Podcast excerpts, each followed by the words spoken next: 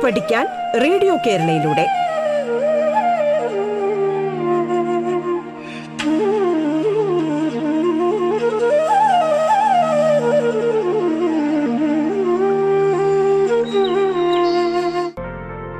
നമസ്കാരം. പാഠത്തിൽ ഇന്ന് പത്താം ക്ലാസ് സോഷ്യൽ സ്റ്റഡീസ് ക്ലാസ്സാണ്. Government H S government H S S നെയ്യാറ്റിൻകരയിലെ അധ്യാപകൻ പ്രകാശ് കുമാറാണ് ക്ലാസ് കൈകാര്യം ചെയ്യുന്നത്. സ്വാഗതം. പാഠത്തിലേക്ക്. പൗരബോധത്തെക്കുറിച്ച് ചർച്ച ചെയ്യുന്ന രണ്ടാമത്തെ സോഷ്യൽ സയൻസ് ക്ലാസ്സിലേക്ക് എല്ലാ പ്രിയപ്പെട്ട വിദ്യാർത്ഥികൾക്കും ഒന്നുകൂടെ സ്വാഗതം. നമ്മൾ കഴിഞ്ഞ ക്ലാസ്സിൽ ഏതൊക്കെയായിരുന്നു പ്രധാനമായും ചർച്ച ചെയ്തത്? ആ എന്താണ് സിവിക് കോൺഷ്യസ്നെസ് എന്ന് ചർച്ച ചെയ്തു, അല്ലെങ്കിൽ എന്താണ് പൗരബോധം എന്ന് ചർച്ച ചെയ്തു. പിന്നെയോ ആ പൗരബോധമുള്ള വ്യക്തികളിൽ കാണുന്ന പ്രധാനപ്പെട്ട ഫീച്ചേഴ്സ്, സവിശേഷതകൾ എന്തൊക്കെയാണെന്ന് നമ്മൾ ചർച്ച ചെയ്തിട്ടുണ്ടായിരുന്നു. അത് കഴിഞ്ഞ് എന്താ പറഞ്ഞത്? ആ ഫാക്ടേഴ്സ് ഇൻഫ്ലുവൻസിങ് സിവിക് കോൺഷ്യസ്നെസ്, പൗരബോധത്തെ സ്വാധീനിക്കുന്ന ഘടകങ്ങൾ എന്തൊക്കെയാണെന്ന് പറഞ്ഞു. പിന്നെ അത് കഴിഞ്ഞപ്പോഴോ ഞാനൊരു വർക്ക്ഷീറ്റ് തന്നിട്ടുണ്ടായിരുന്നല്ലോ, അതെല്ലാവരും ചെയ്ത് അയച്ചോ? ആരെങ്കിലും ആ വർക്ക്ഷീറ്റ് പൂർത്തിയാക്കി അയക്കാനുള്ള ആൾക്കാരുണ്ടെങ്കിൽ അവരെല്ലാവരും ഇന്ന് തന്നെ ആ വർക്ക്ഷീറ്റ് പൂർത്തിയാക്കി അയക്കുക. എന്തായിരുന്നു ആ വർക്ക്ഷീറ്റ്? ആ social problems and what can we do, സാമൂഹ്യ പ്രശ്നങ്ങൾ നമുക്കതിലെന്ത് ചെയ്യാൻ കഴിയും എന്നുള്ളതായിരുന്നു. പിന്നെ നമ്മൾ അവസാനം ചർച്ച ചെയ്തുകൊണ്ടിരുന്ന പ്രധാനപ്പെട്ട മേഖല ഏതായിരുന്നു? യെസ്, സിവിക് കോൺഷ്യസ്നെസ്സിനെ ഫോസ്റ്റർ ചെയ്യുന്ന ഫാക്ടേഴ്സ്, പൗരബോധത്തെ പരിപോഷിപ്പിക്കുന്ന ഘടകങ്ങൾ ഏതെല്ലാം. അതിലേതൊക്കെ ഘടകങ്ങൾ നമ്മൾ ചർച്ച ചെയ്തു? ആ രണ്ട് ഘടകങ്ങൾ ചർച്ച ചെയ്തു. ഒന്നാമതായി ഫാമിലി, കുടുംബത്തെക്കുറിച്ച് നമ്മൾ ചർച്ച ചെയ്തു. രണ്ടാമതായി ചർച്ച ചെയ്ത് ഏതായിരുന്നു?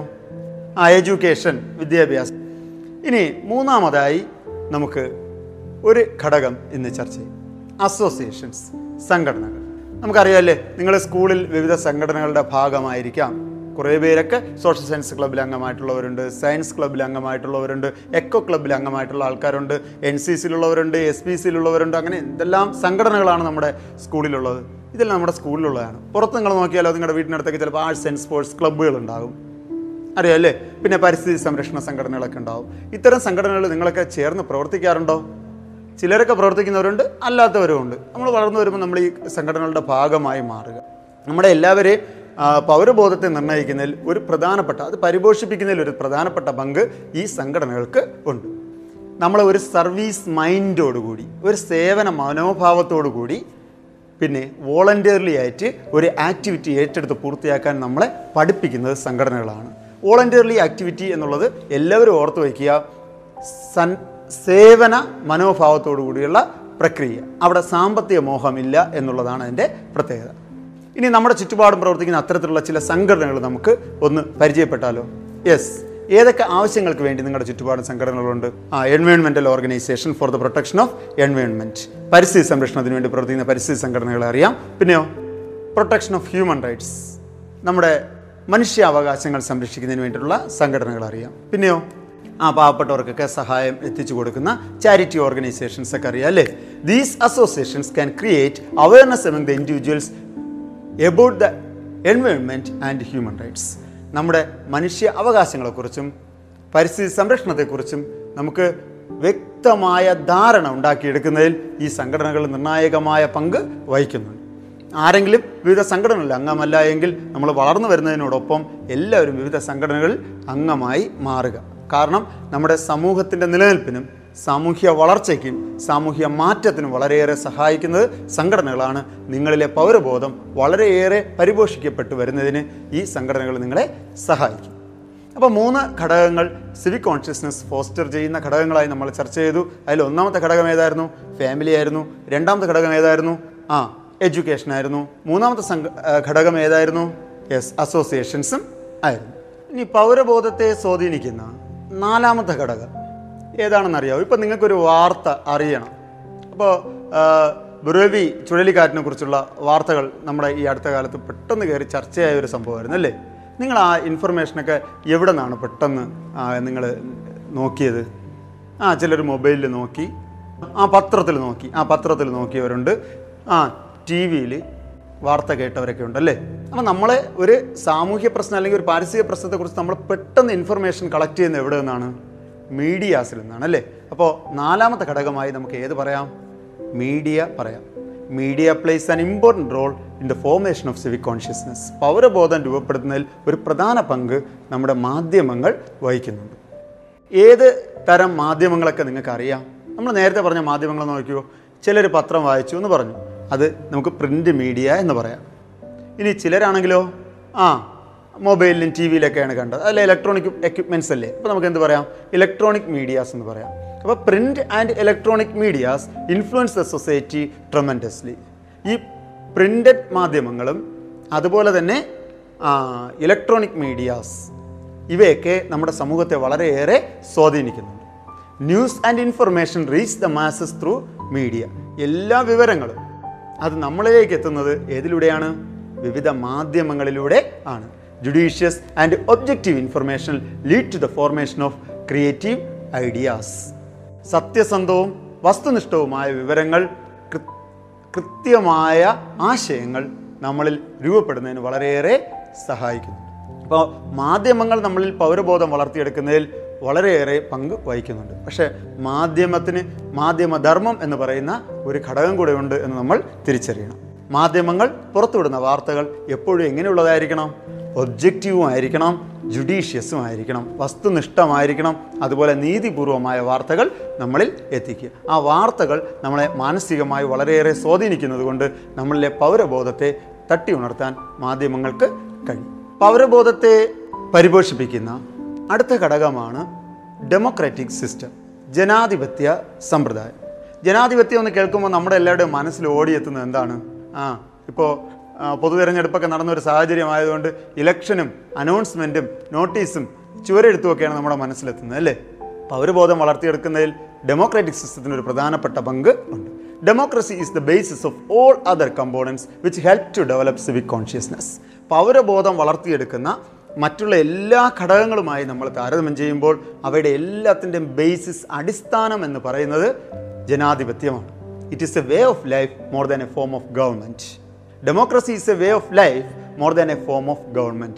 ഒരു ഗവൺമെൻറ് സംവിധാനം എന്നുള്ളതിലുപരിയായി നമ്മുടെ ജീവിതത്തിൽ നമ്മൾ കാത്തു സൂക്ഷിക്കേണ്ട ഒരു അടിസ്ഥാന സ്വഭാവമായിട്ടാണ് നമ്മൾ ജനാധിപത്യത്തെ പറയുന്നത്. All our activities should have a democratic approach. നമ്മുടെ എല്ലാ പ്രവർത്തനങ്ങൾക്കും എന്തുണ്ടായിരിക്കണം? ഒരു ഡെമോക്രാറ്റിക് അപ്രോച്ച് ഉണ്ടായിരിക്കണം. ഇപ്പോൾ ക്ലാസ്സിലൊരു നിങ്ങളുടെ ക്ലാസ്സിലൊരു ലീഡറിനെ തിരഞ്ഞെടുക്കുന്ന ഒരു തിരഞ്ഞെടുപ്പ് ഒന്നും വിചാരിക്കുക. നിങ്ങളിൽ ഒരാൾ ലീഡറാകണമെന്ന് വളരെയേറെ ആഗ്രഹിച്ചിരുന്നു, പക്ഷേ ഭൂരിഭാഗം കുട്ടികളും വോട്ട് ചെയ്തത് മറ്റൊരു കുട്ടിക്കാണ്. പറയാണ്, അവൾ എന്നെ എൻ്റെ അത്രത്തോളം പഠിക്കുന്ന കുട്ടിയല്ലല്ലോ, അല്ലെങ്കിൽ അവൻ എൻ്റെ അത്ര പഠിക്കുന്ന ഒരു കുട്ടിയല്ലല്ലോ, എന്നിട്ട് അവൻ എല്ലാവരും വോട്ട് ചെയ്തില്ലേ, അവനെ ഞാൻ എന്തായാലും അംഗീകരിക്കില്ല. അങ്ങനെ നമ്മൾ പറയാൻ പാടുണ്ടോ?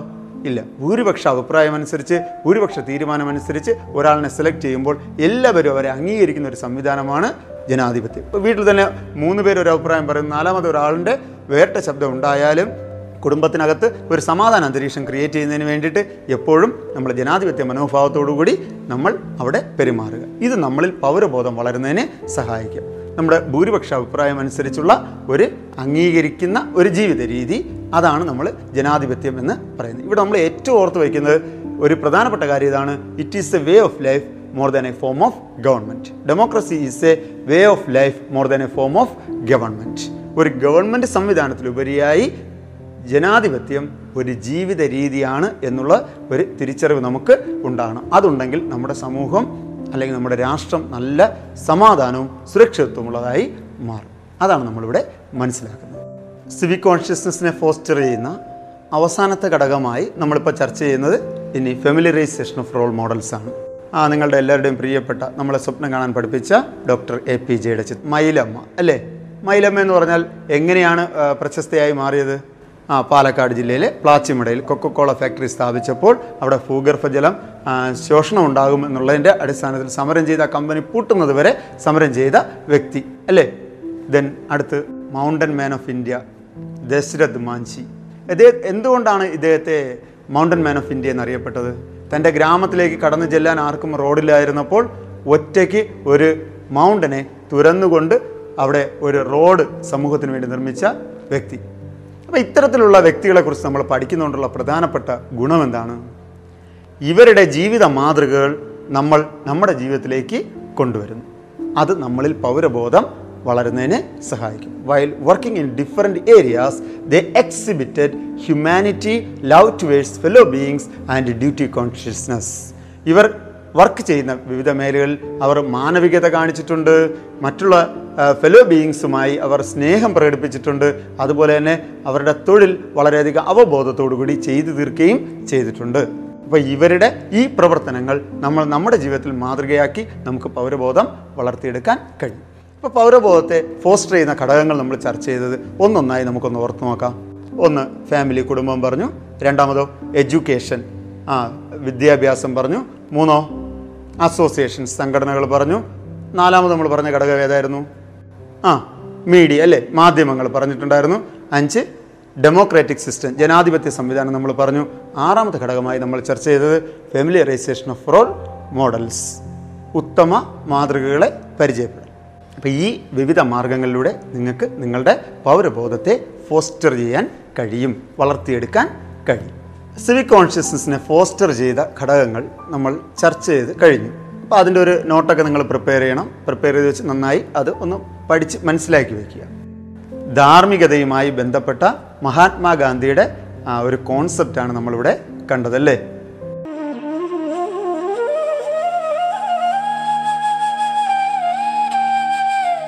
പാഠം കേട്ടു പഠിക്കാൻ റേഡിയോ കേരളയിലൂടെ പാഠത്തിൽ ഇനി ഇടവേള.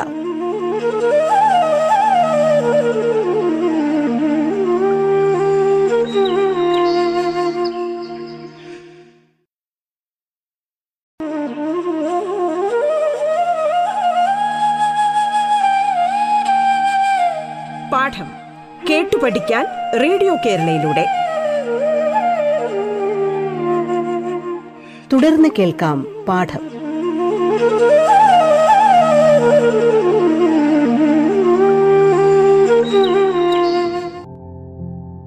Then what is morality? എന്താണ് ധാർമ്മികത? Morality means the ability to recognize virtues from vices, accept virtues and to perform the duties with utmost responsibility. ഞാൻ ഒന്നുകൂടെ പറയാം. Morality means the ability to recognize virtues from vices, accept virtues and to perform duties with utmost responsibilities. ധാർമ്മികത എന്ന് പറഞ്ഞാൽ നന്മ തിന്മകളെ തിരിച്ചറിയുകയും അതിൽ നിന്ന് നന്മകളെ മാത്രം ഉൾക്കൊള്ളുക, എന്നിട്ട് നമ്മൾ ചെയ്യുന്ന കർത്തവ്യങ്ങൾ എങ്ങനെയായിരിക്കണം നിർവഹിക്കേണ്ടത്? ആ സമ്പൂർണ്ണ ഉത്തരവാദിത്വ ബോധത്തോടു കൂടി നിർവഹിക്കുക. അത് നിങ്ങൾ ക്ലാസ് ലീഡർ ആയിക്കോട്ടെ, ഇനി നിങ്ങളൊരു ഗ്രൂപ്പ് ലീഡർ ആയിക്കോട്ടെ, അല്ലെങ്കിൽ നിങ്ങൾ ഫാമിലിയിലൊരു മെമ്പർ ആയിക്കോട്ടെ, ഒരു സോഷ്യൽ ആനിമൽ എന്നുള്ള രീതിയിൽ നമ്മൾ ചെയ്യുന്ന കർത്തവ്യങ്ങളെല്ലാം നമ്മൾ വളരെയധികം മൊറാലിറ്റിയോടുകൂടി ചെയ്തു തീർക്കുക. ഇവിടെ സിവിക് കോൺഷ്യസ്നസ്സും ഈ ധാർമ്മികതയും തമ്മിൽ എന്താണ് ബന്ധം? Civic consciousness creates morality or morality creates civic consciousness. പൗരബോധം ധാർമ്മികത വളർത്തിയെടുക്കും, ധാർമ്മികത പൗരബോധത്തെയും വളർത്തിയെടുക്കും. But immorality destroys civic consciousness. അധാർമ്മികത നിങ്ങളിലുണ്ടെങ്കിൽ അത് പൗരബോധത്തെ ഇല്ലാതാക്കും. നിങ്ങളുടെ ജീവിതത്തിലുടനീളം നിങ്ങൾ കാത്തു സൂക്ഷിക്കേണ്ട വലിയൊരു ഗുണമായി നിങ്ങൾ ധാർമ്മികത കണക്കാക്കുക. ധാർമ്മികതയില്ലാത്ത ജീവിതം ഒരിക്കലും പൗരബോധമില്ലാത്ത ജീവിതത്തിന് തുല്യമാണ്. ഇവിടെ പൗരബോധവുമായി ബന്ധപ്പെട്ട പൗരബോധത്തെ സ്വാധീനിക്കുന്നതും പൗരബോധത്തിന് വിരുദ്ധമായിട്ടുള്ള ഒരു വർക്ക്ഷീറ്റ് നിങ്ങളുടെ മുന്നിൽ ഞാൻ കാണിക്കും. ഈ വർക്ക്ഷീറ്റ് എല്ലാവരും അതിൽ നിങ്ങൾ അങ്ങനെ ശരിയാണെന്നുള്ളവർ അത് ടിക്ക് ചെയ്യുക, തെറ്റാണെന്നുള്ളവർ അത് ഇൻറ്റു മാർക്ക് ചെയ്യുക. നിങ്ങൾ ടെക്സ്റ്റ് ബുക്കിൽ തന്നെയുള്ള ആക്ടിവിറ്റിയാണ് ഇത്. നിങ്ങൾ ഈ ആക്ടിവിറ്റി കംപ്ലീറ്റ് ചെയ്ത് നിങ്ങളുടെ സോഷ്യൽ സയൻസ് ടീച്ചറിന് അയച്ചു കൊടുക്കുക. പൗരബോധം നമ്മുടെ ജീവിതത്തെ വളരെയേറെ സ്വാധീനിക്കുന്ന ഒരു ഘടകമാണെന്ന് മനസ്സിലാക്കിയല്ലേ. അതോടൊപ്പം ഇത് ധാർമ്മികതയുമായി ബന്ധപ്പെട്ടതാണെന്ന് മനസ്സിലാക്കിയിരുന്നു. ഈ പൗരബോധം നേരിടുന്ന എന്തെങ്കിലും വെല്ലുവിളികളുണ്ടോ? ഉണ്ട്. കാരണം എന്താണ്? എല്ലാവരിലും പൗരബോധം ഇല്ലല്ലോ. അപ്പോൾ പൗരബോധത്തെ ഹനിക്കുന്ന ചില ഘടകങ്ങൾ നിലവിലുണ്ടെന്ന് നമുക്ക് മനസ്സിലാക്കി. What is the main challenge faced by our civic consciousness? നമ്മുടെ പൗരബോധം നേരിടുന്ന പ്രധാനപ്പെട്ട വെല്ലുവിളി എന്താണ്? The main challenge faced by the civic consciousness is the mindset to do anything for the sake of one's own personal interest by negating the public interest.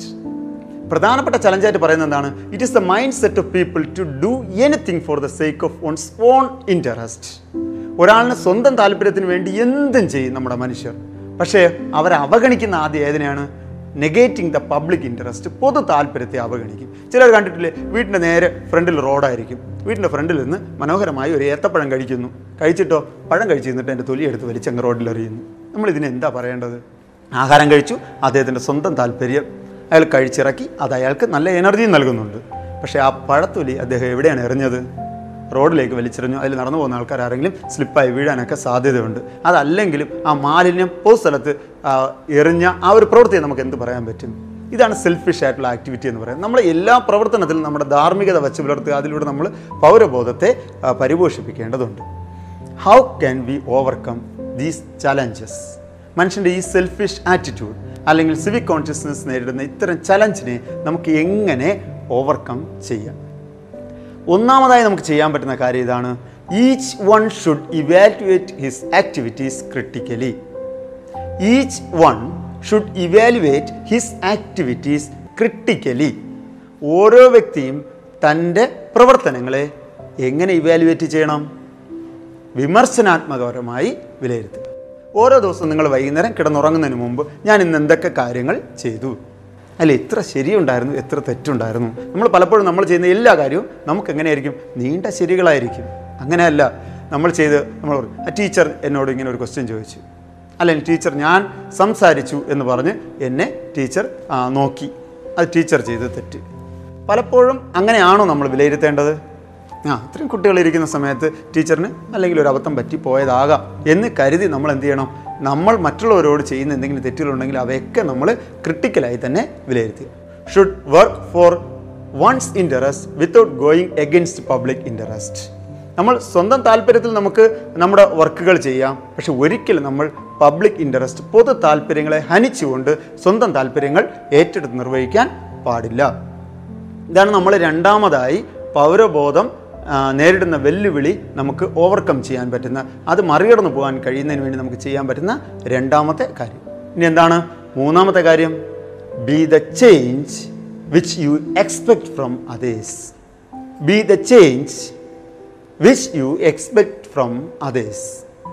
മറ്റുള്ളവരിൽ നിന്ന് നിങ്ങൾ പ്രതീക്ഷിക്കുന്ന മാറ്റം നിങ്ങളിൽ നിന്ന് തുടങ്ങുക. നിങ്ങൾ പറയുമല്ലോ, നീ നാളെ മുതൽ ആരെയും വഴക്ക് പറയരുത്, നീ നല്ല കുട്ടിയായിരിക്കണം എന്നൊക്കെ പറഞ്ഞ് മറ്റുള്ളവരെ നമ്മൾ പലപ്പോഴും ഉപദേശിക്കുന്നവരാണ്. പക്ഷേ നമ്മൾ ആദ്യം നമ്മളെ വിലയിരുത്തുക, ക്രിട്ടിക്കലായി ഒന്ന് വിലയിരുത്തുക, എന്നിട്ട് മറ്റുള്ളവരിൽ ഉണ്ടാകണമെന്ന് ആഗ്രഹിക്കുന്ന മാറ്റം നമ്മളിൽ നിന്ന് തന്നെ തുടങ്ങുക. Equal weight should be given to both rights and duties. നമുക്ക് കുറേ അധികം മൗലിക അവകാശങ്ങളുണ്ട് അല്ലേ, അതൊക്കെ നമ്മൾ കൊച്ചു ക്ലാസ്സിലേക്ക് പഠിച്ചിട്ടുള്ളതാണ്. നമ്മുടെ അവകാശങ്ങൾ നമ്മൾ നേടിയെടുക്കുന്നതിനോടൊപ്പം നമ്മുടെ ഡ്യൂട്ടീസ്, കർത്തവ്യങ്ങളും അതേ തുല്യ പ്രാധാന്യത്തോടു കൂടി നിർവഹിക്കണം. നമ്മുടെ അവകാശങ്ങൾക്കൊപ്പം നമ്മൾ തുല്യ പ്രാധാന്യം ഏതിന് നൽകുക? നമ്മുടെ കർത്തവ്യങ്ങൾക്കും നൽകുക. Individual should democratically and tolerably. Individual should act democratically and tolerably. നമ്മൾ ഓരോ വ്യക്തിയും എങ്ങനെയാണ് പ്രവർത്തിക്കേണ്ടത്? ജനാധിപത്യപരമായും സഹിഷ്ണുതയോടുകൂടിയും പ്രവർത്തിക്കേണ്ടതുണ്ട്. എന്താണ് ജനാധിപത്യപരമായ സമീപനമെന്ന് നമ്മൾ പറഞ്ഞു അല്ലേ, കഴിഞ്ഞ ക്ലാസ്സിൽ നമ്മൾ ചർച്ച ചെയ്ത ഒരു കാര്യമായിരുന്നു. ജനാധിപത്യം ഒരു ജീവിത മാർഗമാണ്, അതൊരു ഭരണരൂപമായിട്ട് മാത്രമല്ല നമ്മൾ കണക്കാക്കുന്നത്. അതുകൊണ്ട് നമ്മുടെ ജീവിതത്തിൽ ഉടനീളം നമ്മൾ എന്ത് നിലനിർത്തണം? ജനാധിപത്യ സമീപനം നിലനിർത്തണം. അതുപോലെ നമ്മൾ പ്രവർത്തിക്കുന്നതും നല്ല സഹിഷ്ണുതയോടുകൂടി ആയിരിക്കണം. ഇത്തരത്തിൽ ഇവയെല്ലാം നിങ്ങൾ ശ്രദ്ധയോടുകൂടി ചെയ്ത് പൂർത്തിയാക്കുകയാണെങ്കിൽ നിങ്ങൾക്ക് സിവിക് കോൺഷ്യസ്നെസ്സിൻ്റെ ചലഞ്ചസിനെ ഓവർകം ചെയ്യാൻ കഴിയും, വെല്ലുവിളികൾ അതിജീവിക്കാൻ കഴിയും. നിങ്ങൾ വിവിധ സേവന സംഘടനകളിൽ പങ്കാളികളാകുന്നില്ലേ? ഇല്ലേ? ആ എല്ലാവരും വിവിധ സേവന സംഘടനകളിൽ പങ്കാളികളാകുന്നുണ്ട്. നമ്മൾ എസ് പി സിയുടെ ഭാഗമായി പ്രവർത്തിക്കുന്നുണ്ട്, അതുപോലെ തന്നെ സോഷ്യൽ സയൻസ് ക്ലബിൻ്റെ ഭാഗമായി പ്രവർത്തിക്കുന്നുണ്ട്, അതുകൂടാതെ വീടിനടുത്ത് ചില സംഘടനകളിൽ പ്രവർത്തിക്കുന്നവരുണ്ട്. വിവിധ സംഘടനകളിലും വിവിധ മേഖലകളിലും ഈ അവയവദാന പ്രക്രിയകളിലൊക്കെ പങ്കാളികളാകുന്നവരുണ്ട്, അല്ലെങ്കിൽ അതിൽ സമ്മതപത്രം ഒപ്പിട്ട് കൊടുക്കുന്നവരുണ്ട്, രക്തദാനത്തിൽ ഏർപ്പെടുന്നവരുണ്ട്, അല്ലെങ്കിൽ അതിൽ ഏർപ്പെടാൻ മറ്റുള്ളവർ, നിങ്ങൾ കൊച്ചുകുട്ടികളായതുകൊണ്ട് മറ്റുള്ളവരെ ഏർപ്പെടാൻ നിങ്ങൾ പ്രേരിപ്പിക്കുന്ന പ്രേരിപ്പിക്കാറുണ്ട്. പിന്നെ പൊതു ശുചീകരണ പരിപാടികളിൽ പങ്കാളിയാകാറുണ്ട്. ഇതിനെ എന്തിനേറെ പറയുന്നു, നമ്മുടെ ക്ലാസ് റൂമൊക്കെ നമ്മൾ വൃത്തിയാക്കാറില്ലേ? അങ്ങനെ നമ്മളിലൊക്കെ പൗരബോധമുണ്ട്. പൗരബോധവുമായി വളരെയേറെ ബന്ധപ്പെട്ട് നിൽക്കുന്ന വിഷയം സാമൂഹ്യശാസ്ത്ര പഠനമാണ്. സാമൂഹ്യശാസ്ത്ര പഠനത്തിലൂടെ നമുക്ക് പൗരബോധം വളർത്തിയെടുക്കാം. എങ്ങനെയാണെന്ന് നമുക്ക് നോക്കാം. Social science learning equips the individual to respect diversity and to behave with tolerance. Social science learning equips the individual to respect diversity. നമ്മുടെ രാജ്യത്ത് വിവിധ മതത്തിൽ വിശ്വസിക്കുന്നവരുണ്ട്, വിവിധ ഭാഷ സംസാരിക്കുന്നവരുണ്ട്, വിവിധ മത അനുഷ്ഠാനങ്ങൾ പിന്തുടരുന്നവരുണ്ട്, വിവിധ രീതിയിൽ വേഷം ധരിക്കുന്നവരൊക്കെ ഉണ്ട്. പക്ഷേ അത്തരത്തിലുള്ള വൈവിധ്യങ്ങളെല്ലാം നമ്മൾ എന്ത് ചെയ്യുന്നു? റെസ്പെക്റ്റ് ചെയ്യുന്നു. രാഷ്ട്രീയ, സാമൂഹിക, സാമ്പത്തിക, പാരിസ്ഥിതിക പ്രശ്നങ്ങളുടെ വിവിധ തലങ്ങൾ നമ്മൾ മനസ്സിലാക്കുന്നത് സോഷ്യൽ സയൻസ് പഠനത്തിലാണ്. നമ്മൾ കുറച്ച് മുമ്പ് നമ്മൾ ചർച്ച ചെയ്തില്ലേ, നമ്മുടെ മാലിന്യ പ്രശ്നം, ജലദൗർലഭ്യം, പാരിസ്ഥിതിക പ്രശ്നങ്ങളെക്കുറിച്ചൊക്കെ നമ്മൾ ചർച്ച ചെയ്യുന്നു. ഈ ചർച്ച ചെയ്യുന്ന എല്ലാം ഏതിലാണ്? സോഷ്യൽ സയൻസ് എന്ന് പറയുന്ന വിഷയത്തിലാണ് ചർച്ച ചെയ്യുന്നത്. അതിലൂടെ നമുക്ക് പൗരബോധം വളർന്നു വരുന്നു. Social science learning equips the individual to suggest comprehensive solution to different problems. നമ്മുടെ സമൂഹത്തിൽ ഒട്ടനവധി പ്രശ്നങ്ങളുണ്ട്. ഈ പ്രശ്നങ്ങൾ കണ്ടുപിടിച്ചിട്ടുള്ളവരും ധാരാളമാണ് കേട്ടോ. പക്ഷെ അതിനുള്ള പരിഹാര മാർഗങ്ങൾ കണ്ടുപിടിച്ചിട്ടുള്ളവർ വളരെ ചുരുക്കമാണ്, അതിനുവേണ്ടി പ്രവർത്തിച്ചിട്ടുള്ളവരും ചുരുക്കമാണ്. Social science learning helps the individuals to suggest comprehensive solutions to different problems. നമ്മുടെ സമൂഹത്തിലെ വിവിധ പ്രശ്നങ്ങൾക്ക് അനുയോജ്യമായ സമഗ്രമായ പരിഹാരം നിർദ്ദേശിക്കാൻ നിങ്ങൾ സാമൂഹ്യശാസ്ത്ര പഠനത്തിലൂടെ നേടുന്ന അറിവുകൾ നിങ്ങൾക്ക് പ്രയോജനപ്പെടുത്താം. അതിലൂടെ നിങ്ങൾക്ക് നിങ്ങളുടെ പൗരബോധം വളർന്നു വരുന്നു. Social science learning disseminate the message of peace and cooperation to the society. നിങ്ങൾ പഠിച്ചില്ലേ, first world war, second world war, ഇങ്ങനെയുള്ള സംഭവങ്ങളൊക്കെ നമ്മൾ പഠിക്കുന്നത് എന്തിനു വേണ്ടിയിട്ടാണ്? ഈ ലോകമഹായുദ്ധങ്ങളൊക്കെ പഠിക്കുന്നത് അതിലൂടെ ഉണ്ടായ അശാന്തി നമ്മുടെ മനസ്സിലേക്ക് വരുന്നു. അതിലൂടെ നമ്മൾ യുദ്ധം അശാന്തി സൃഷ്ടിക്കുന്നതാണെന്നും ശാന്തിയുള്ള, സമാധാനമുള്ളതും സഹകരണമുള്ള സമൂഹമാണ് രാഷ്ട്രത്തിൻ്റെ പൊതുവായ നിലനിൽപ്പിന് അത്യന്താപേക്ഷിതമായെന്നുള്ള ഒരു അറിവ് നമുക്ക് കിട്ടുന്നു. അത് സാമൂഹ്യശാസ്ത്ര പഠനത്തിലൂടെ കിട്ടുന്നതാണ്. സമാധാനപരമായ ഒരു സാമൂഹ്യ ജീവിതമുണ്ടെങ്കിൽ അത് സോഷ്യൽ സയൻസ് ലേണിങ്ങിലൂടെ നമുക്ക് പൗരബോധം വളർന്നു വരാൻ സഹായിക്കുന്ന ഒരു വഴിയാണ്. ഇനിയോ, social science learning makes the individual civic consciousness and action oriented by familiarizing the ideal models and activity of civic consciousness. നമ്മൾ ഈ ചാപ്റ്ററിൽ തന്നെ എന്തുമാത്രം മഹാന്മാരായ വ്യക്തികളെ പരിചയപ്പെട്ടു അല്ലേ. ദശരഥ് മാഞ്ചിയെക്കുറിച്ച് നമ്മൾ കണ്ടു, കല്യാൺ പൊക്ടാനെ കുറിച്ച് കണ്ടു, അതുപോലെ തന്നെ doctor A P J Abdul കലാമിനെ കുറിച്ച് നമ്മൾ പഠിച്ചു, അതുപോലെ തന്നെ ഹജ്ജബ്ബയെ കുറിച്ച് പഠിച്ചു. ഈ ഫെമിലറൈസേഷൻ ഓഫ് റോൾ മോഡൽസിലൂടെ നമുക്ക് പൗരബോധം വളർന്നു വരാനും അതിലൂടെ തന്നെ നമുക്ക് പൗരബോധമുള്ള ഒരു പ്രവർത്തന തലമുള്ള ആൾക്കാരായി മാറാനും നമ്മളെ സാമൂഹ്യശാസ്ത്ര പഠനം സഹായിക്കും. ആ see you in the next class.